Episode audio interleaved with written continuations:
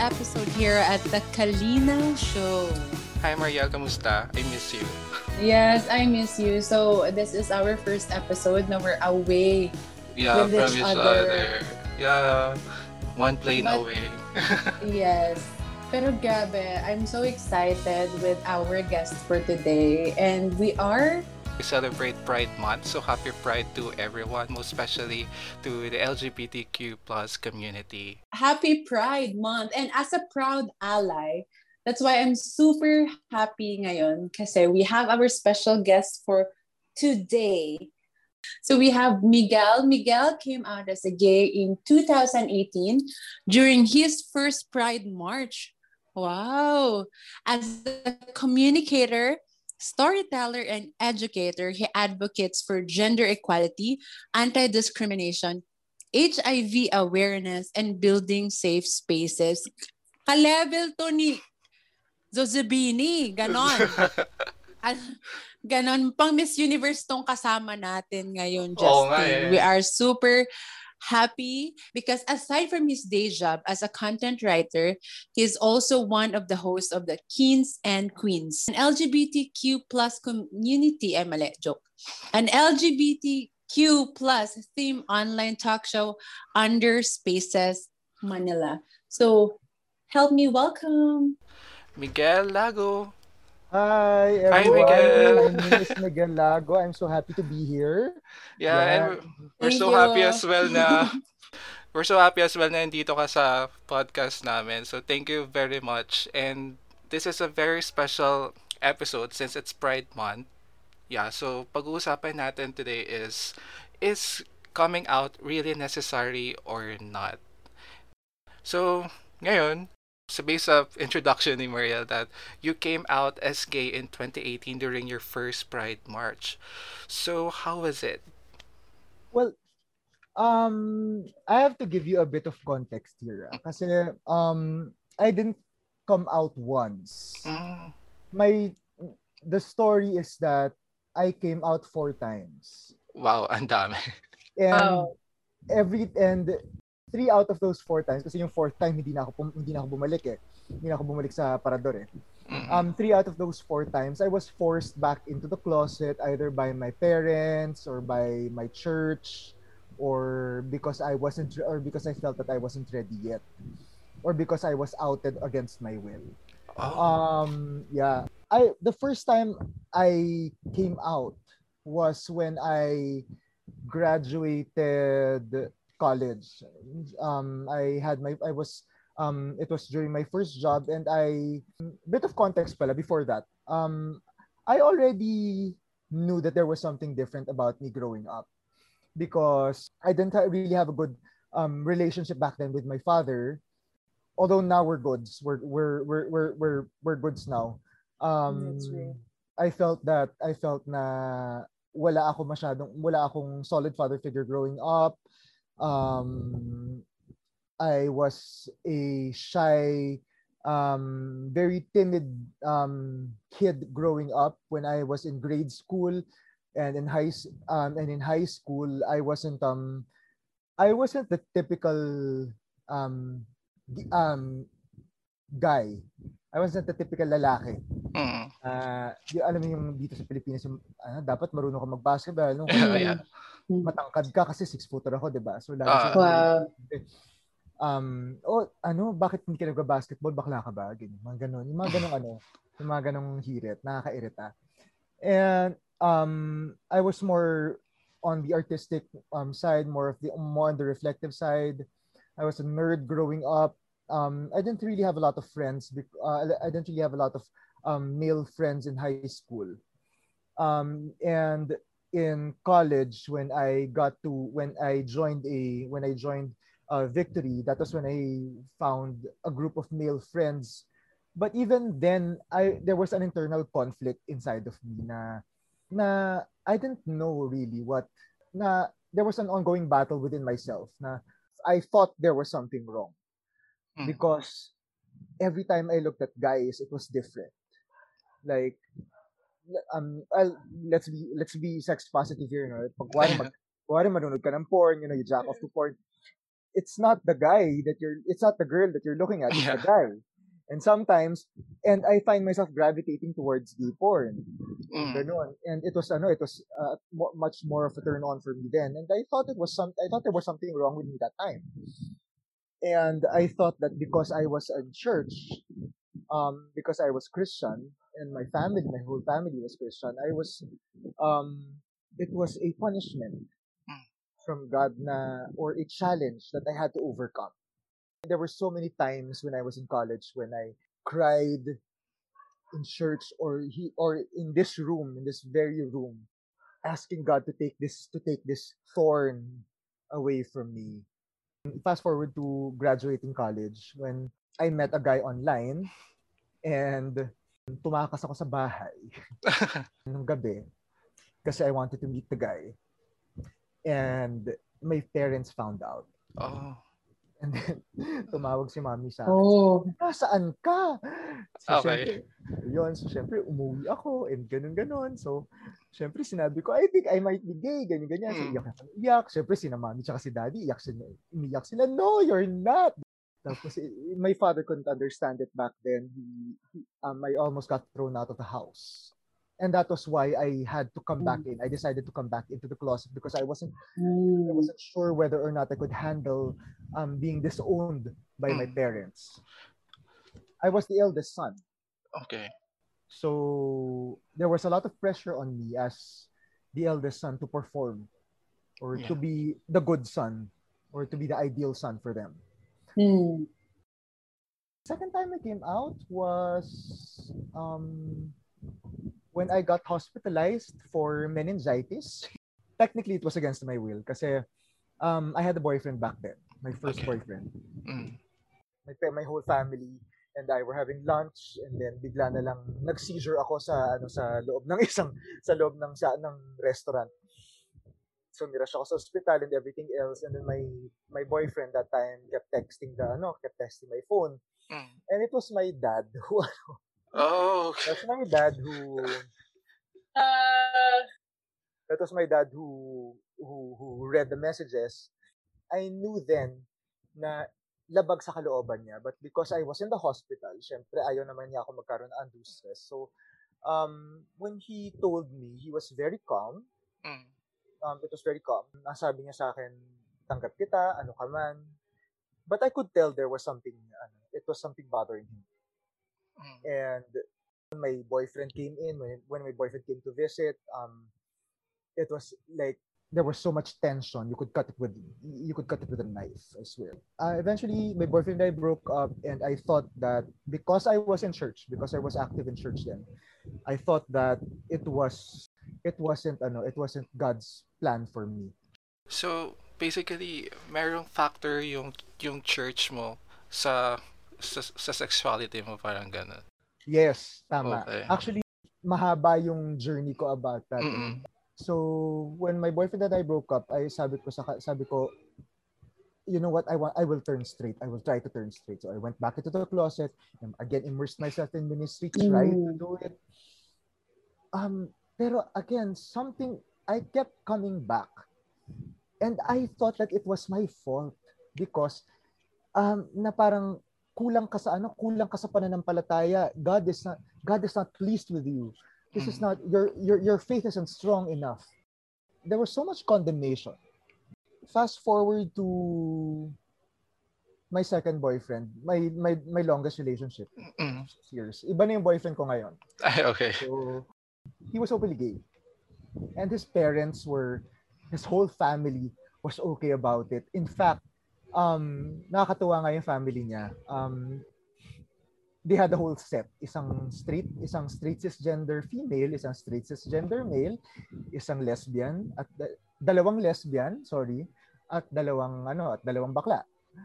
So Wow. they had the whole set. Ang galing. Yeah. And that was the first time that I saw a family, a real family that didn't that didn't judge or that accepted their their kids for who they are. And that was why I gravitated towards his family, towards my ex's family that time. Naisip ko, if parents or families are capable of of loving kids, the like who are this, 'di ba? Bakit sa akin hindi kaya? Yeah. Mm. And I wanted that for myself. I wanted it so bad for myself. So the third time I came out was um, during our second year, yung boy in, of me and my boyfriend. Oh. Um, my dad and I had a huge fight Oh, because my boyfriend was supposed to sleep over here sa bahay. okay. and there was a Mhm. huge fight, really um re- really bad fight. My boyfriend that time was so was really scared, and my Okay. brother was so scared also. Like takot na takot siya kasi it was the first time he saw me that angry. And that Mm. and I came out. That was and that was the third time I came. The third time I came out, and the, the first time that, that I came out to someone in the family. Mm. That was to my brother. Sabi niya sa akin, ang sabi ko sa kanya, you know, I'm really angry. Isipin mo paano kung girlfriend mo yung ano, yung yung binastos ni daddy ng ganyan. Yes. Eto, Na, yeah. Sabi ko sa kanya, I'm gay. Sabi sabi niya, Mm. so I don't really care. But what I Mm. care about is you and dad. Yun- yun- parang, you know, noong time na yon it was, it felt like isang tinik na Mm. Mm. ang tinik na nabunot sa akin kasi I finally nung sinabi niya yun sa akin parang na, nahimasmasan ako na parang okay wait, my my siblings don't judge me Yeah. Mm. my my brother doesn't judge me at all and I thought he was Mm. Mhm. and the next thing I knew my Mm. sister knew all along because she had a gay best friend Oh, okay. Yeah. So gaydar. Gaydar. so yung gaydar na kapatid ang galing ano eh the last time that I came out and the final time I came out was in 2018 yun nga. it was a few months after the, Mm. uh, the third anniversary of Typhoon Yolanda because I was working in NGO that time and I was on Mm. assignment. And then my my my mom texted me. Sabi niya, "Do you want to invite Ran, Mm. my boyfriend that time, for your birthday?" And nagulat ako. Sabi ko, "Ha? Uh, how did you know?" Sabi niya, "I've always known." Wow.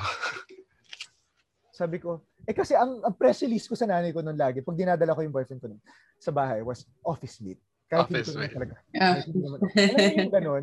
Ah. Uh, friend. Yung sabi niya sa akin, um, I just want you to be happy.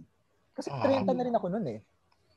And and fast forward to June nung Pride Month when I finally decided na parang I told my boyfriend about this that time. Sabi niya, I think I want to come out. Mhm. Sabi niya, okay, I'll support you. Are you sure Yeah. about that? Sabi ko, I think it's time. I'm 30 years old. I Mm. think I should start making my own decisions. Mm. What about your dad? Sabi ko, we will cross the bridge. But this one I'm doing it for me. Mm. So I posted it publicly on Facebook na finally I'm coming out of the glass closet.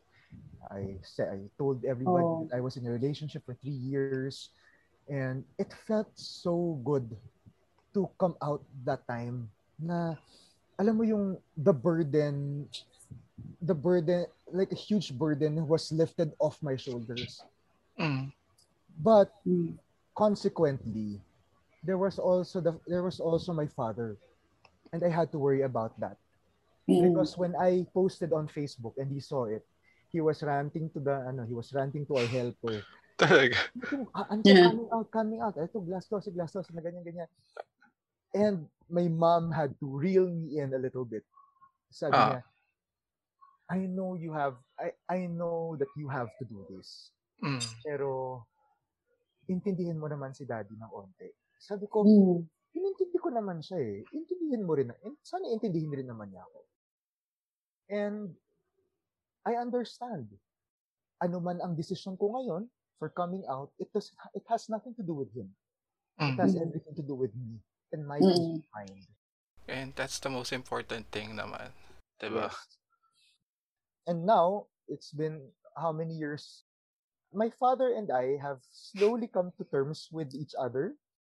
Na feel ko dati na parang he's going to play the gay card against me again. Mm. Pero thankfully he doesn't. I think he's also come to terms with that.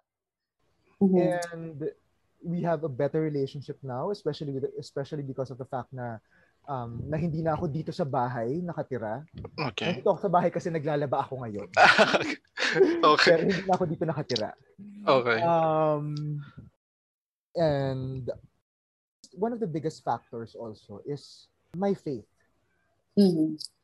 The reason one of the reasons why it took me a long time to come out was because I thought that God made a mistake with me. Mm. Mm. That God made a mistake making me gay. Or because my being gay was a sin. But I realized that if God is all knowing and all Mhm. powerful, why would the hell would he make a mistake making me? Mhm. If God is perfect, why would he make someone who is imperfect? Why would he make a creation that is imperfect? If God is all loving, why would he why would he put this kind of burden on my shoulders only to you know only to make me doubt who I am or doubt his love or doubt Mm. my whole identity or my whole existence. Mm. The fact that God is love means that he does not and all knowing and all powerful means that he does not make mistakes. And the fact that he does not mistakes make mistakes means that I am not a mistake. Yeah. My being gay is not a mistake. Kaya doon ko na-realize yun. Yun yung pinangahawakan ko. That is the that's the core principle of my faith of how I was able to reconcile my faith with my Mm. soul now. That's that's super great na you you st- you really have that faith that God is knowing that God is love na kasi of course ma parati tayong nasas parang na parati nasasabi na you're like this and you're like that hindi ka na mahal ni Lord but we we should know that God is love and he really gives us forgiveness di ba yun yung very also important pero um Miguel what will you say to like other what will you say if they want to come out or not Unang-una, we have to qualify this. eh. The question of whether coming out is necessary Mhm. um, or not is, um, we have to rephrase that. Mm. Coming out is important, Mhm. but it's not necessary because it's a privilege. There are people like me who had the privilege of coming out, whether because I was able to find allies in my family, Mm. or find friends who could support me or the courage to finally come out. But there are also people who cannot afford to do that, whether it's because of their family or because of their work or because of their faith. And we can't judge them for not coming out as well. That's right. Ang importansya or ang kahalagahan ng paglaladlad ay nakasalalay sa konsepto ng taking back your own story. Taking back your narrative. Sabi nga sa gaya sa pelikula, di ba? It's Mm. time to take back our story. Yeah. And a lot of times, we in the LGBT community, um, in the LGBT plus community, have that right or that voice or ha- or our or uh, have our voice taken away from us Mhm. um, whether because of circumstance or because or because of what or something else. Pero for those of us who are, who have that privilege, we have to take back that voice. Isa sa mga favorite movies ko is V for Vendetta. Mm. And there was a line there nung nasa Zelda si Natalie Portman tapos she was reading a letter. And the letter was from Valerie. Ang sabi ni Valerie doon. And the funny thing is that Valerie was um, Valerie was a was a lesbian. And there was and she was she got she was persecuted for being a lesbian, for being different. And she said, ang sabi niya doon sa letter was that our voice, our integrity is all we have. We should never let anyone take it away from us. Mhm. Oftentimes, society takes away that voice and that integrity from us. And coming out is our way of taking back that voice. Coming out is a way of taking that pen Mm. away from society, away from the dictates of society, from religion or for, from the from government or whoever, and start writing our own stories. The sad thing is that not all of us have that privilege. Yeah. Mhm. That's and we totally. have to we have to understand that it, it doesn't mean that they're less valid they're Mhm. actually va- they're actually even more valid Mm. it's up to those of us who have that privilege to support our brothers and sisters who don't have the privilege of coming out to tell them that hey it's okay we are here for you no matter what regardless of whether you come out or not nandito kami para sa we are going to fight for you here is your pen you write your own story it doesn't matter whether you come out or not magsulat ka dyan, isulat mo yung kwento mo. Nandito kami para harangan yung mga tao. Yung mga nagsasabi na, ay bakla yan. Mm. Bakit hindi pa yan nag-out? Nandito kami para sabihin sa kanila, anong pakialam nyo? Hindi nyo kwento yan. Mm. Tumahimik kayo. Hayaan yung sila ang magsalita. Mhm. That's Tut- really great. Totoo, totoo. Pero, well, with my case naman, I'm not, I'm not fully out talaga. Kasi only few people know na I'm gay, which are, which are, which are my friends lang talaga. Kasi, pero with my family, hindi ko talaga kayang kumuha ng courage to tell them kung ano talaga ako. Though, alam naman nila, I mean, alam ko naman na alam nila na I'm really gay. Pero they're just in denial. And ako naman, parang I don't have to confirm it with them. Kasi, parang kung, kilala na nila ako eh. Parang bahala na kayo kung ano yung tingin nyo sa akin. Pero what I hate naman din is, in every time na I'm in a new place, eh kailangan palagi ako nakakatanggap na, bakit ka naging bakla? Bakit ka bakla? Parang, Teka, 2021 na. Bakit kailangan kong i-explain palagi? And actually last night I was able to watch the documentary film Disclosure. Pero the theme is about trans transgender. So parang there's the concept of disclosure na parang why do they have to to tell every time na dapat kailangan nila sabihin na they are trans woman or trans man. Bakit hindi kailangan tanggapin na lang kung ano talaga sila? Which is ver- which is natamaan talaga ako noon na parang ganito ako eh kung ano yung nakikita nyo sa akin ito ako and I don't have to explain myself. Pero I actually envy you Miguel na parang you actually or you already came out of the closet and then kasi pina-follow kita sa Twitter and then nababasa ko yung mga tweets mo na parang you're really open about your about your gender and I hope ma-feel ko din yung ganong klaseng freedom. Kasi even though in Twitter naman I can like I can like be gay. Pero ano pa rin ako parang reserved pa rin ako. And most especially sa Facebook lalo na pag friend ko yung nanay ko yung tatay ko yung tito ko. And I don't I don't want them to know kung ano talaga ako or what. Though alam naman nila hinihirita nila ako na na umamin ka na ganyan, okay lang sa amin. Pero kasi ako, I don't really have the courage na parang, yes po, bakla po talaga ako, parang hindi ko kaya. And that's Ganun. okay. Mm. That's it's perfectly fine for for you to for you to do that kasi unang-una ang kaya lang naman natin kailangan mag-come out is because of what is because of society. Tama.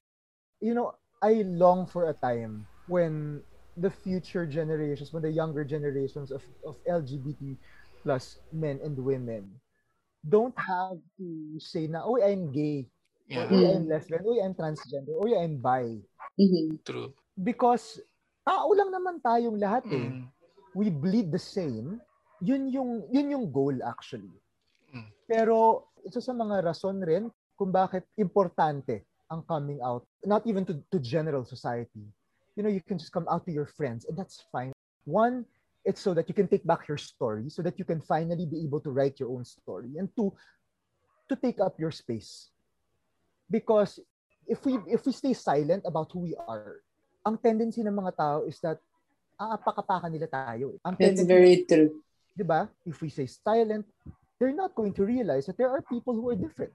It's one of the things that makes coming out very important for us. Internally, introspectively, it helps us write our own story. Externally, it tells people na, hey, we're here, we're gay, we're lesbian, we're trans, we're bi, we're non-binary, we're asexual, whatever. We're here, we exist. And we want you to respect us. Mm. We need you to respect us as human beings. Not just not just as LGBT, Mm. but as human beings. We are coming out because we want you to know that there are human beings who are different from you.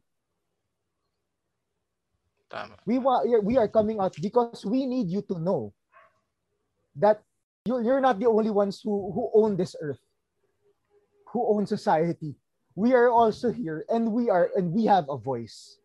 We're also here and we we also have rights. Yeah, actually gusto ko nga dumating din yung time na yun. I'm really hoping for that time na someday we don't have to explain ourselves. Kasi sometimes they feel like betrayed if hindi mo sinabi sa kanila. Which is the painful thing, lalo na pag close mo yung isang tao. Yun din yung isa kong kinakatakutan na parang when I tell it to someone na close talaga sa akin, ano kaya magiging reaction niya? Magiging, they will they will feel the same thing ba? Gaya ng mga ibang tao. What if they are homophobic or what? So parang yun din yung kinakatakutan ko. I thought before that coming out is just about para lang para lang masabi mo sa magulang mo like peace of mind. Pero I like what you said na parang coming out is for us to be heard na andito tayo and we have the same right as those straight people. And there you go dito nagtatapos ang unang part ng ating coming out episode. But we still have the part 2 of this episode next Friday. So abangan. And for now, it's time to say bye-bye.